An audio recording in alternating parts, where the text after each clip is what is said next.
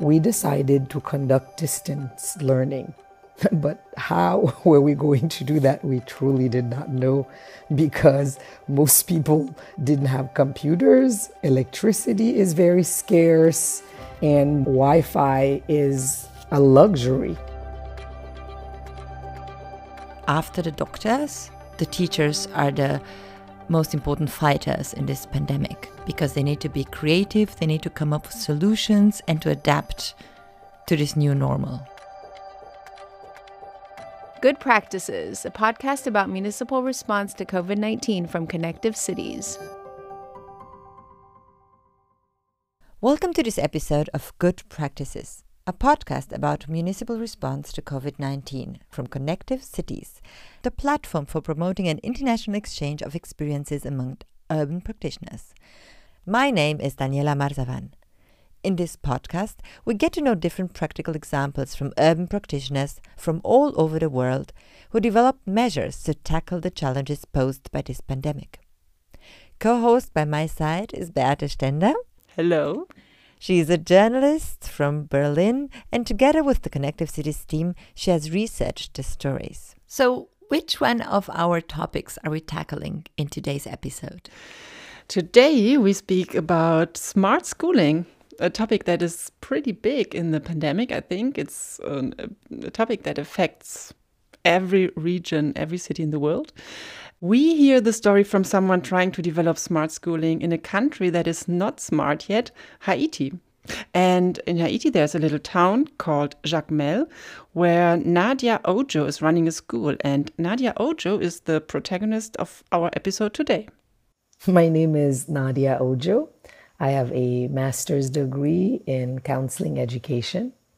Currently, I am an executive director for a small nonprofit organization named Bright Initiative.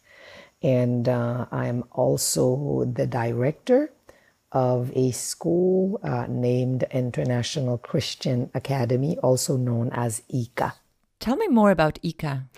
ICA, the school uh, of Nadia, is a private uh, bilingual school. So the students are taught in French and in English. And the classes range from pre class to grade nine. Most of the families are considered middle class, which means they have a job, but they are not wealthy. They have also kids from families with very low income, just a few families. So they try to have a mix in the school. And for Nadia and all these families, it was a very strange situation when COVID 19 came to Haiti. We knew there was a pandemic ravaging Europe and America, but it was very far and distant from us. We were living our lives as usual. We were very unconcerned with what was happening, uh, even though we were watching in horror all of the things that were happening um, overseas. Uh, until one night, the president came on the radio and said that there were two confirmed COVID cases in Haiti. All schools were closed effective immediately. There was no warning, no plans, and no one or nowhere to turn to for information, for guidance, or support. It was terrifying. Yeah, and this uh, the situation of disorganization and uh, not knowing what to do, what how to react. This moment of shock lasted about a month. Uh, Nadia Ojo was telling me, and really no one was able to do something. And it reminds me of the situation in some other countries that we've had in, in our Connective Cities exchange events, for example, India, where this direct transfer of the measures in Europe have left the people unprepared, uninformed, and terrified. Yeah. And that's, yeah, Nadia, Nadia Ojo said that the biggest problem was a lack of information. But I mean, doing nothing is not a solution. After about a month, we realized that this was not going away and we had to do something to not lose the whole year, especially because we had already lost three months of school due to social and political unrest. So, after much discussion, we decided to conduct distance learning. but how were we going to do that? We truly did not know because most people didn't have computers, electricity is very scarce, and uh, Wi Fi is a luxury. Um, however, we realized that most people have phones. So we bought phone plans for all of our staff members and uh, we started conducting classes using conference calls uh, at first. And uh, we also used WhatsApp to send messages and recordings of lessons um, to the parents so that they would play it for their students. And uh, hopefully the children would understand uh, though, though we were very grateful for these uh, mediums, it was clear that they were very limited. We needed a more permanent, uh, forward thinking, and uh, broad range uh, medium.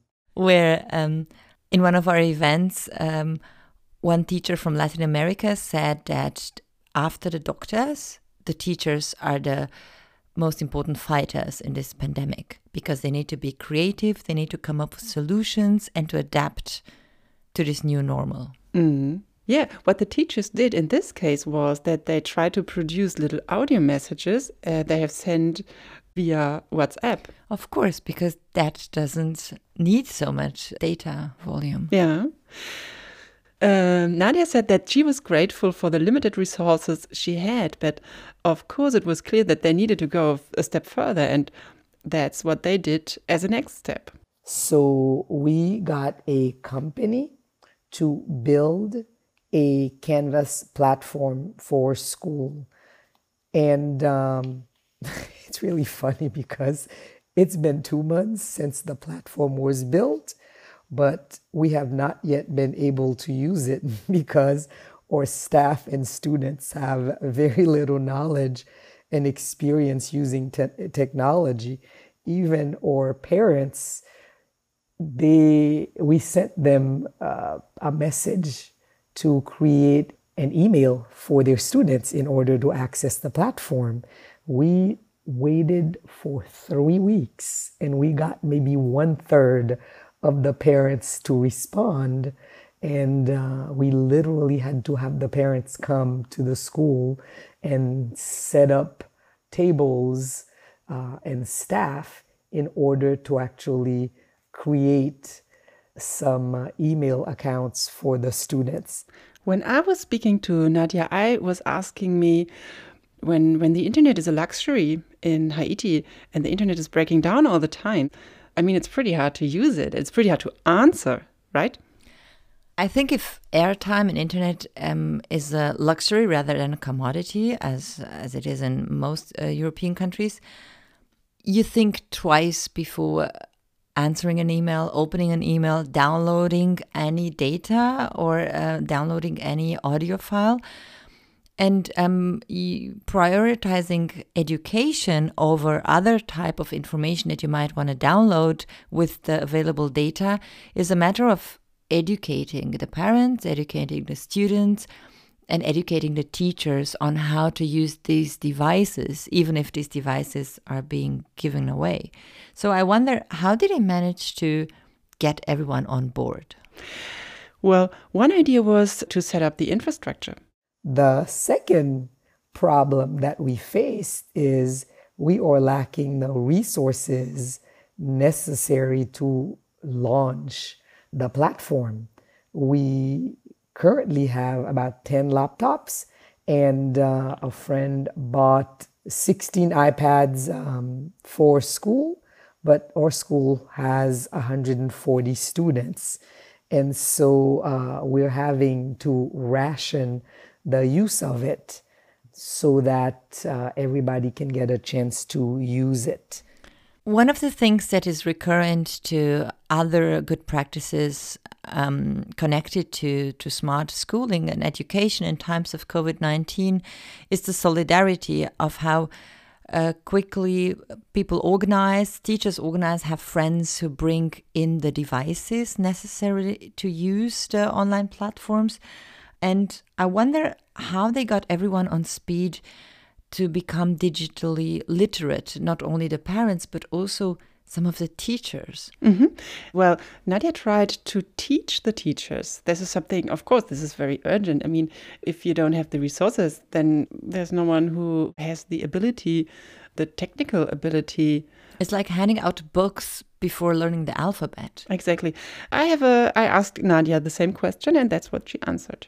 Uh, right now, our priority is actually um, helping our students and staff to become computer literate. So um, hopefully by January or February, they will be able to get on the platform and actually use the platform to start um, distance learning, at least for the English portion of um, our program. Maybe we have to mention the date of our speaking because she's speaking about January 2021 and we are now in December 2020. So, well, I mean, she's quite optimistic that in four to six weeks they can start with the Canvas platform. And even the distance learning is not yet in action. I mean, this sounds like, yeah, for me, it sounds like a success, right? Absolutely. And I think this is um, in all municipalities that have shared good practices, you saw a lot of private initiatives trying to push for the um, digitalization of, of the education and coming up with inclusive ways of using what is out there, using a WhatsApp chat, integrating the parents in their teaching, and also making sure there is donations and funds to get the right infrastructure in place and also training programs to bridge the digital divide? I would say my biggest learning with developing smart schooling in Haiti is to use what you have. Like, really, especially in uh, our situation, we were not going to get like huge computer labs and equipment for all our students. Uh, we've learned to use what we have. Uh, we schedule so that you know certain classes use the computers at uh, at different times, and you know it's working. It's obviously not ideal, but uh, but it's working. And then I would say the other thing that uh, I think is a must is to really take time to build capacity to make sure that our staff and students are actually able to use the equipment so that you know, prayerfully when we do have the uh, the equipment, they are able to efficiently uh, use them and um, uh, be prepared for the next disruption in school. If it's not COVID, it will probably be social or political unrest. I think if crisis is a given, then you might have a lack of infrastructure, a lack of capacities but you for sure don't have a lack of creativity. And this crisis has shown again how it can trigger creativity, and if it's being funneled in the right direction by motivated people like Nadia, then you can really get a turning point and manage to create innovative solution within very limited resources.